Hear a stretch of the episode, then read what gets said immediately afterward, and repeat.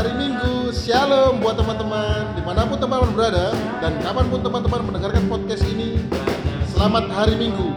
Dan pada hari ini kita akan menyampaikan materi untuk tanggal 5 Juli 2020 dengan judul pelajaran Aku umat Tuhan masa kini yang tetap mengasihi Tuhan.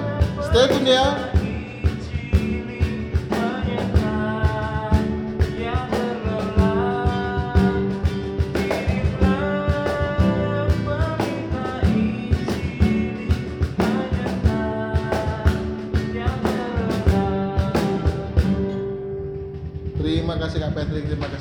Shalom. Shalom Kak Ica, shalom Kak Petri. Oke Kak, hari ini kita akan bawakan materi untuk adik-adik kita untuk tanggal 5 Juli 2020. Teman-teman di rumah sudah persiapan Alkitab, eh, Alkitabnya.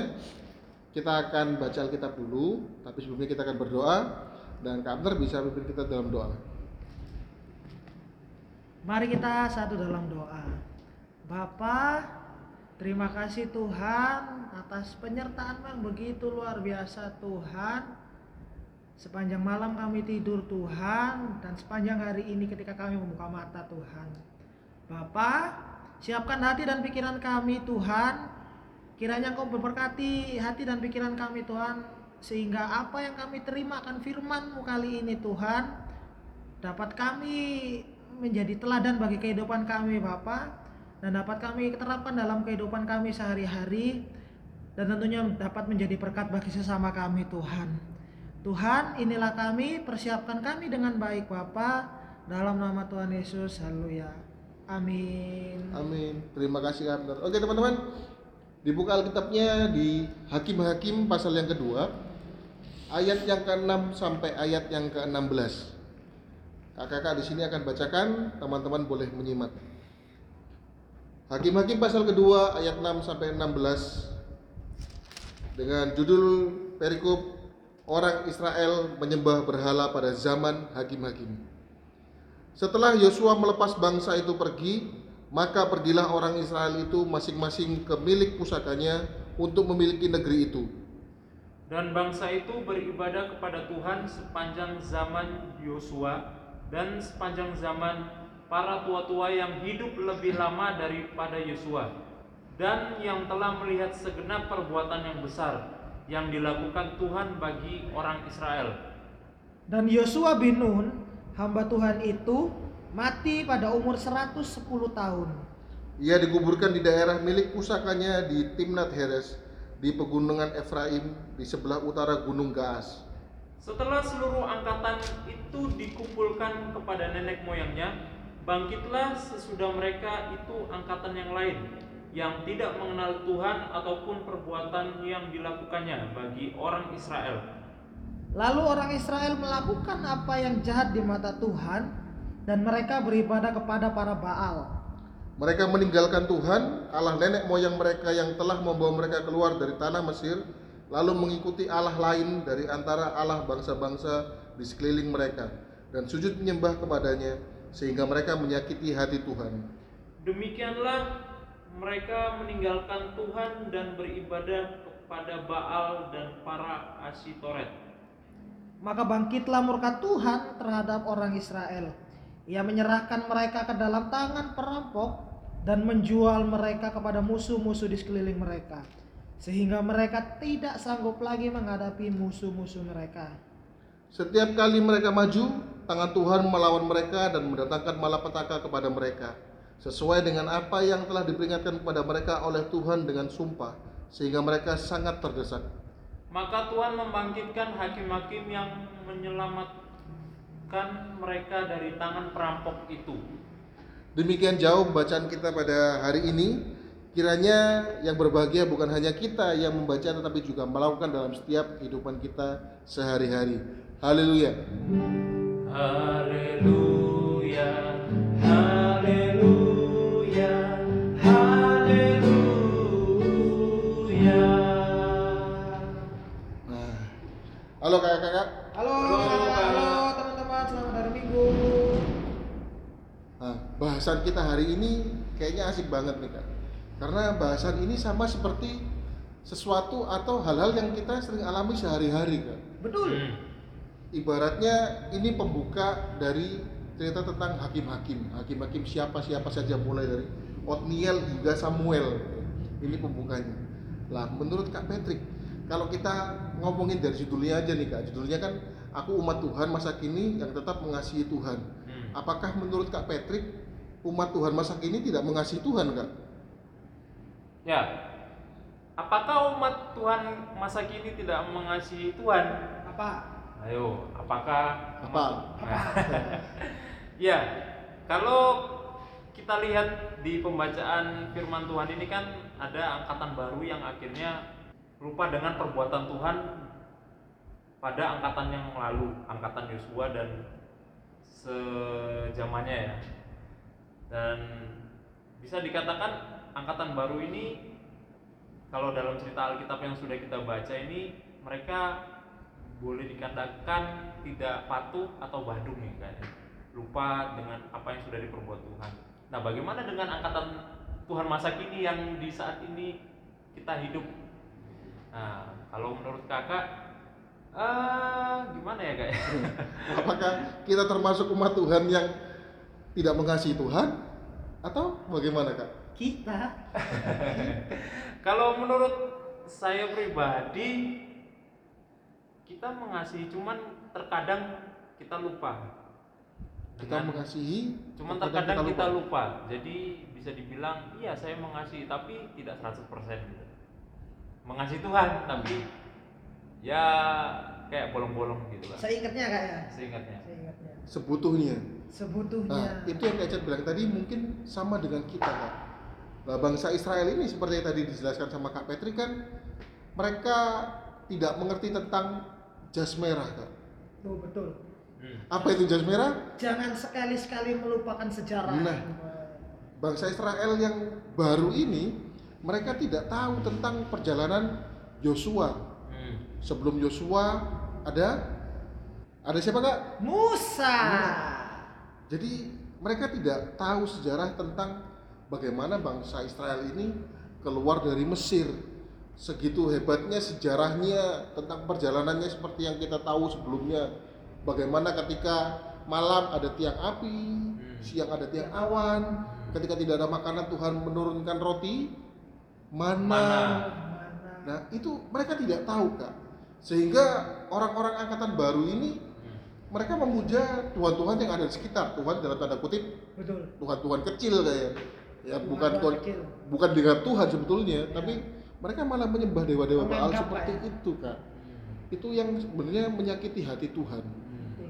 Biasanya kan kapler sering tanya apakah Tuhan itu yang pencemburu atau Tuhan itu bagaimana Nah, lah kalau kita baca tadi Tuhan murka kepada mereka apakah Tuhan itu termasuk Tuhan yang pemarah kak dengan nah, keadaan begini Apakah Tuhan itu termasuk Tuhan yang iri? apakah Tuhan yang iri karena tidak disembah malah menyembah Patung-patung Baal. Patung lain. Nah, Sebenarnya bagaimana kak?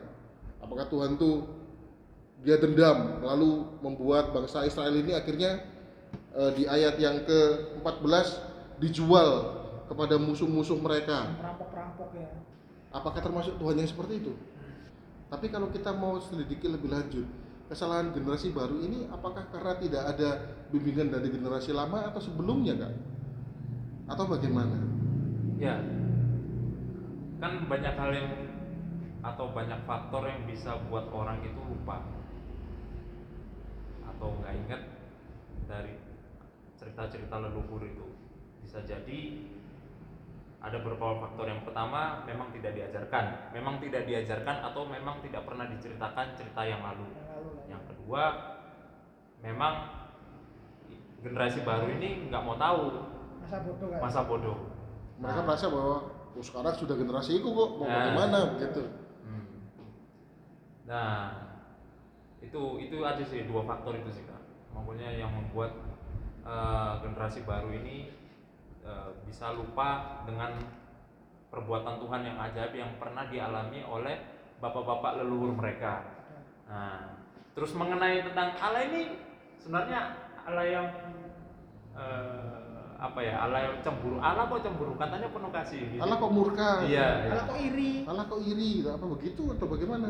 Nah, ini kalau boleh dilihat seperti pertanyaan minggu lalu. mengapa Tuhan itu harus dihormati? Apakah Tuhan gila hormat? Nah, pertanyaannya kurang lebih seperti itu. Jadi, Sebenarnya itu menjebak banget Iya. Kak. Jebak banget. Untuk kalian yang tidak punya dasar iman yang kuat, kalian akan kebingungan. dasar iman yang kuat Oh, enak. bercandanya bisa aja nih kan Iya seperti itu. Jadi ya kita sederhanakan aja orang eh, Tuhan itu seperti orang tua kita. Jadi kalau kita nggak nurut sama orang tua kita, apakah orang tua kita membiarkan kita seperti itu aja? Seperti eh, apa maksudnya kita hidup dalam kebiasaan yang buruk. Nah, Betul. kita sederhanakan aja seperti itu ya, sama seperti Tuhan ke bangsa Israel. Kurang lebih seperti itu Kak. betul kan dan bahkan sebenarnya sudah dijelaskan di kitab-kitab sebelumnya kak ya ketika dua loh batu itu turun dengan berbagai ba- macam peraturan-peraturan yang ada. Hmm, termasuk jangan menyembah Allah lain. Lain. itu loh. Artinya meskipun Tuhan ini penuh kasih tetapi ada peraturan yang harus dijalankan. Ketika kita salah ya harus dihukum. Sama seperti bangsa Israel ini. Ketika mereka lupa dan menyembah Allah lain Tuhan memberikan mereka kepada bangsa-bangsa lain. Hingga lahirnya hakim-hakim ini hakim yang pertama membantu mereka bertobat lagi. Setelah bertobat umat lagi kak. Lupa yang lagi.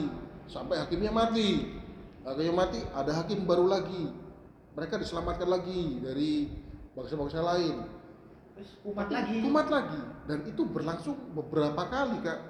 Mulai ada ada Otniel Ehud Samgar Deborah Barak sampai pada Samuel itu hakim-hakimnya kak. Sebelum bangsa Israel ini diperintah oleh raja.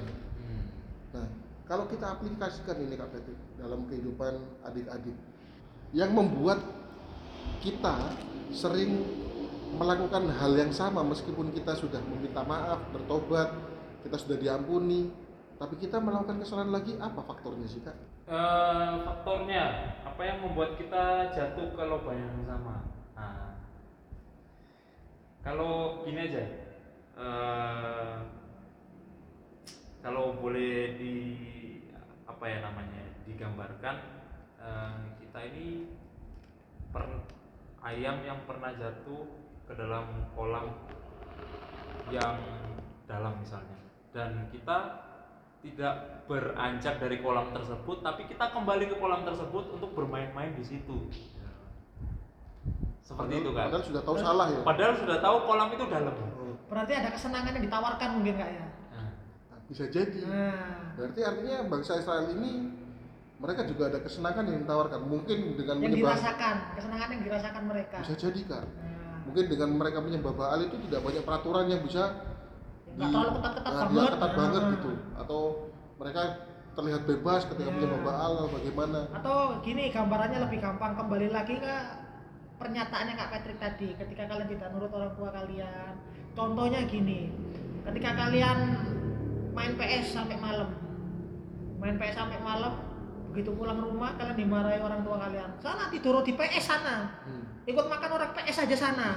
Nah, analoginya seperti itu. Ketika kalian eh, ketika kalian Tuhan melihat kalian yang menyembah Baal dan Asitoret dan sebagainya Tuhan marah.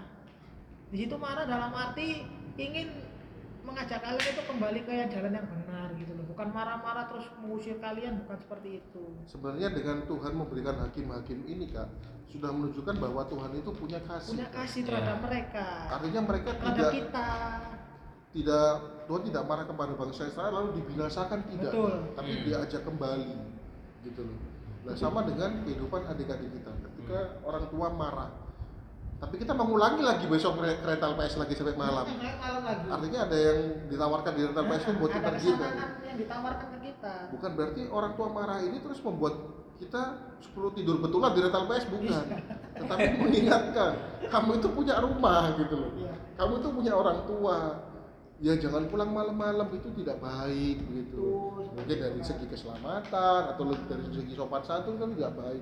Seperti itu nah kalau kita kembali ke aku umat Tuhan masa kini yang tetap mengasihi Tuhan cara mengasihi Tuhan yang paling gampang bagaimana kak Sebenarnya ada beberapa hal yang cukup mudah kak ya, cukup mudah dilakukan dilakukan untuk kita mengasihi Tuhan. Itu yang pertama adalah kita harus selalu mengucap syukur syukur sebagai wujud kita mengasihi Tuhan. Itu jadi setiap hari kita mengucap syukur. kita bisa bangun pagi kita harus mengucap syukur kita bisa tidur malam kita harus mengucap syukur. Kita bisa bernafas pun kita harus mengucap syukur.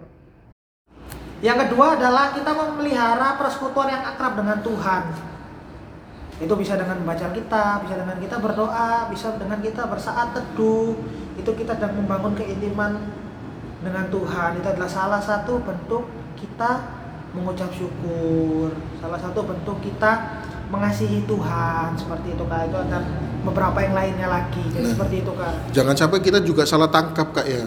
Ketika Tuhan itu murah hati, kita merasa bahwa Tuhan itu murahan banget sih.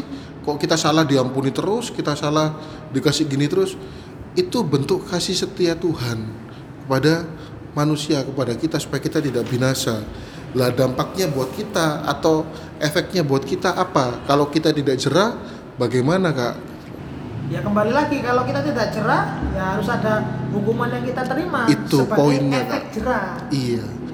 Jadi artinya kita sebagai umat Tuhan masa kini yang mengasihi Tuhan, kita tidak boleh sekali-sekali melupakan bahwa karya keselamatan Tuhan untuk manusia melalui karya penebusan itu bukan sesuatu hal yang gampang dilupakan gitu loh. jadi sia-sia gitu Jadi, iya tidak boleh itu jadi sia-sia. Kenapa kita masih hidup sampai sekarang? Kenapa sekarang kita bisa bebas untuk memuji muliakan nama Tuhan tanpa ada gangguan? Itu bentuk dari karya keselamatan Tuhan kepada manusia. Betul kak, betul kak. Pernah nggak kalian bayangkan ketika kalian ketika Tuhan memberikan kalian hukuman agar kalian cerah, di situ Tuhan bilang, hmm, ayo kon, kapokmu kapan kon? Tapi Tuhan memberikan hukuman biasanya faktornya lewat mana aja kak? Yang bisa dipahami oleh adik-adik. banyak hal yang Tuhan buat untuk membuat kita itu berbalik kepada Tuhan atau bertobat dan tidak melakukan dosa banyak hal mungkin kalau dalam kehidupan remaja biasa eh, melalui orang tua orang tua selalu menegur kita orang tua selalu mengingatkan kita atau melalui sahabat teman yang dekat dengan kita atau mungkin lewat saudara kita. Banyak hal Tuhan bekerja aja banyak hal.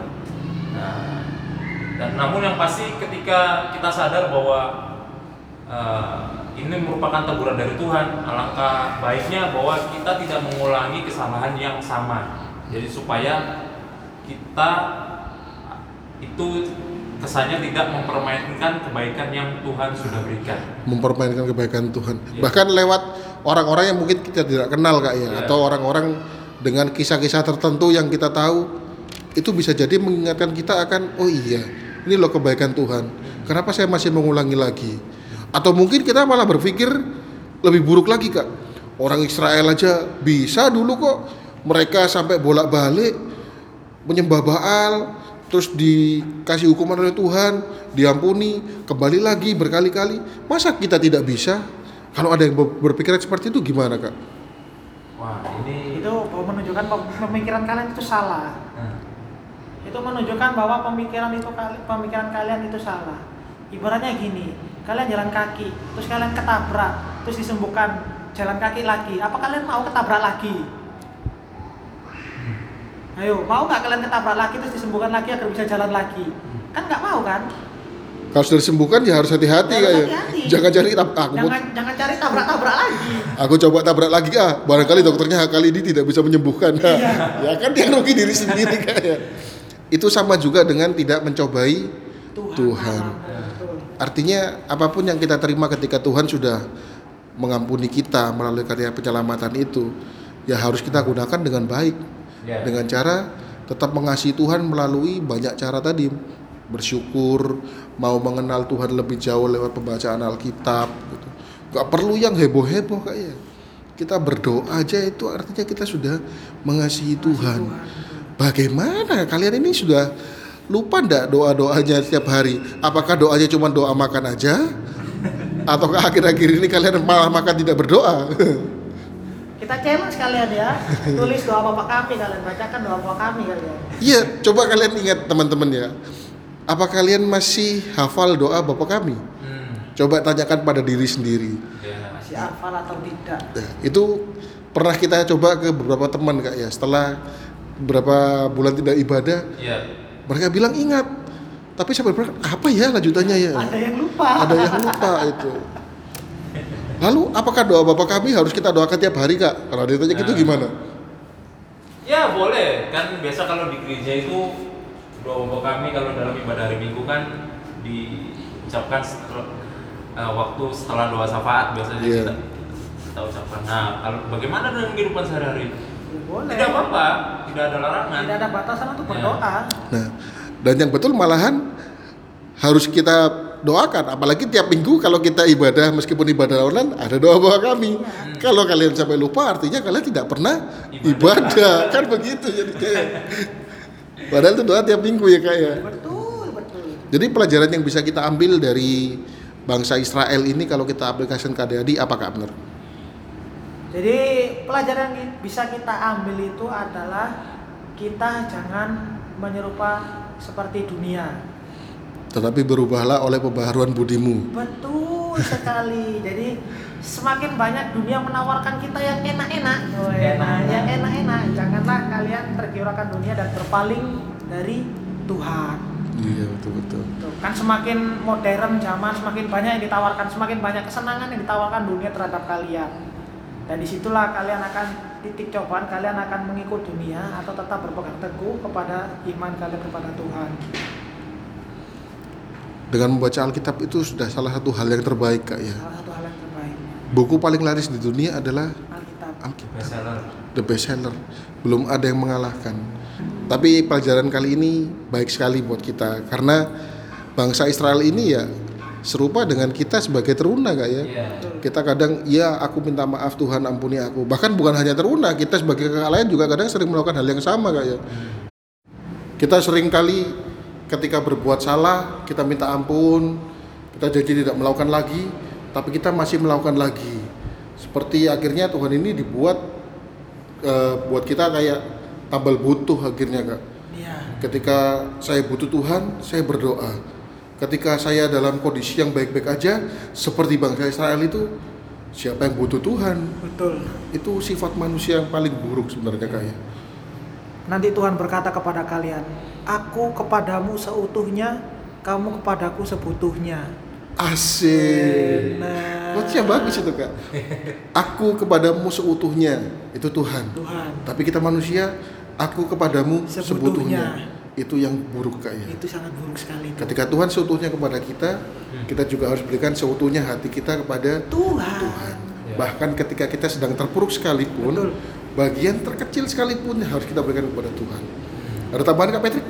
Ya, melalui renungan ini dan melalui pembelajaran hari ini kita diingatkan bahwa Tuhan itu panjang sabar dan besar kasih setianya. Tapi Tuhan juga adalah Allah yang pencemburu. Ia tidak segan-segan menghukum umatnya ketika umatnya jatuh ke dalam dosa dan tidak patuh kepada perintahnya. Dan itu bisa kalian lihat di Keluaran 34 ayatnya yang ke-14 kakak akan bacakan sebab janganlah engkau sujud menyembah Allah lain karena Tuhan yang namanya cemburuan adalah Allah yang cemburu. Nah, itu poin penting. Jadi, selain kita tidak boleh uh, melupakan karya keselamatan yang diberikan Tuhan melalui penebusan Yesus Kristus, kita juga harus mengingat bahwa kita wajib untuk mengasihi Tuhan dengan cara yang baik. Kita wajib mengasihi Tuhan dengan cara yang sopan. Kita wajib mengasihi Tuhan dengan cara yang beradab sebagai manusia layaknya kepada penciptanya. Oke, Kak Abner ada tambahan lagi? Mungkin cukup itu dulu Kak, sudah padat ya yang Padat. kita perbincangkan. Semoga kita bisa belajar banyak dari bangsa Israel yang sering bolak-balik berbuat dosa ini. Semoga kita nggak berbuat dosa terus kak ya. Amin. Ada satu lagi yang akan dinyanyikan oleh Kak Patrick.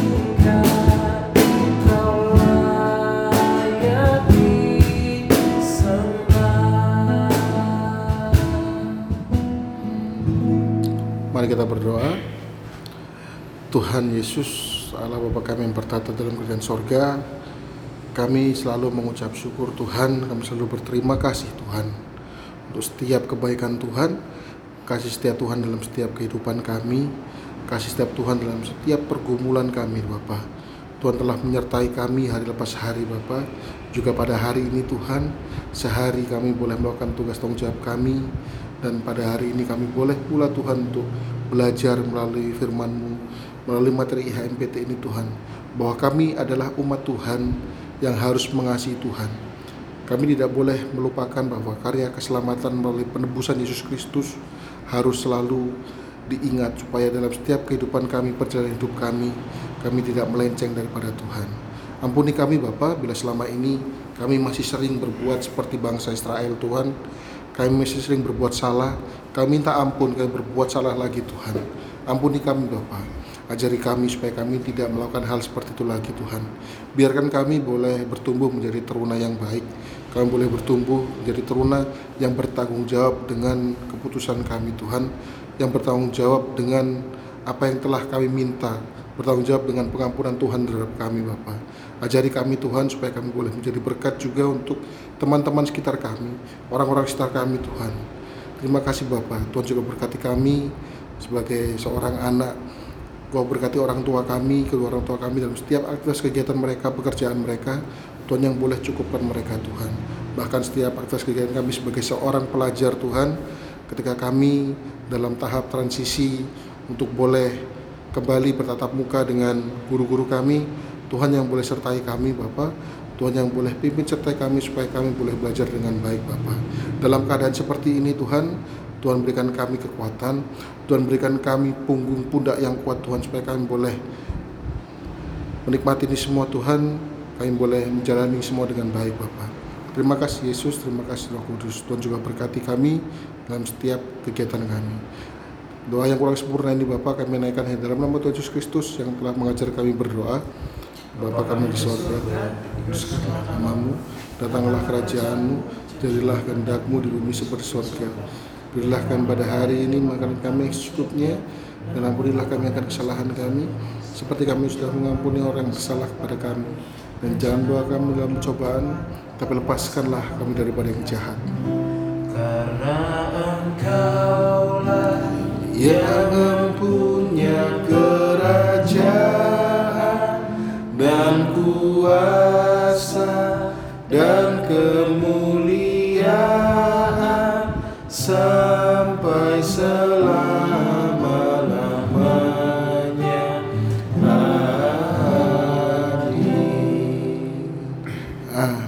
Amin teman-teman.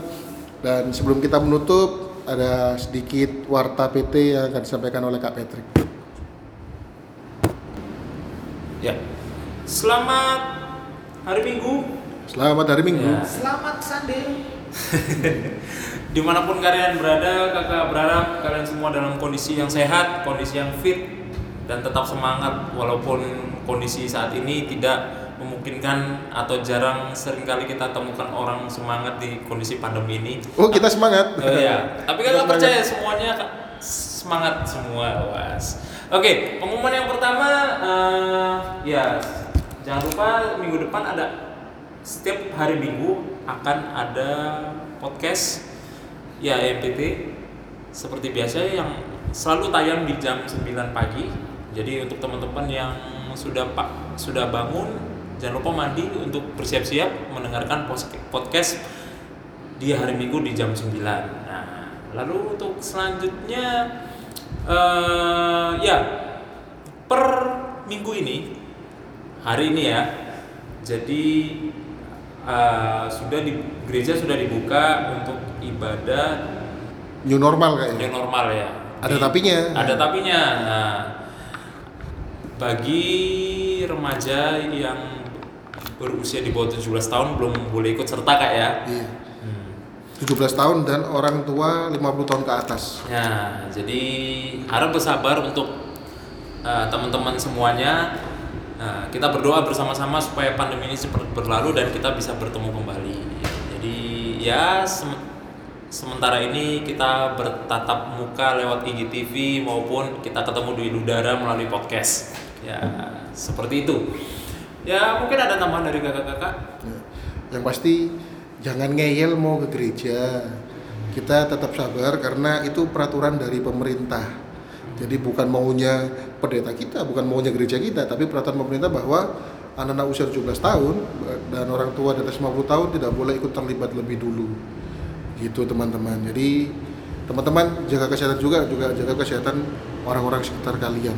Untuk IGTV kita sepertinya harus beritahukan kepada teman-teman bahwa mungkin IGTV kita akan dua minggu sekali mulai sekarang kak ya.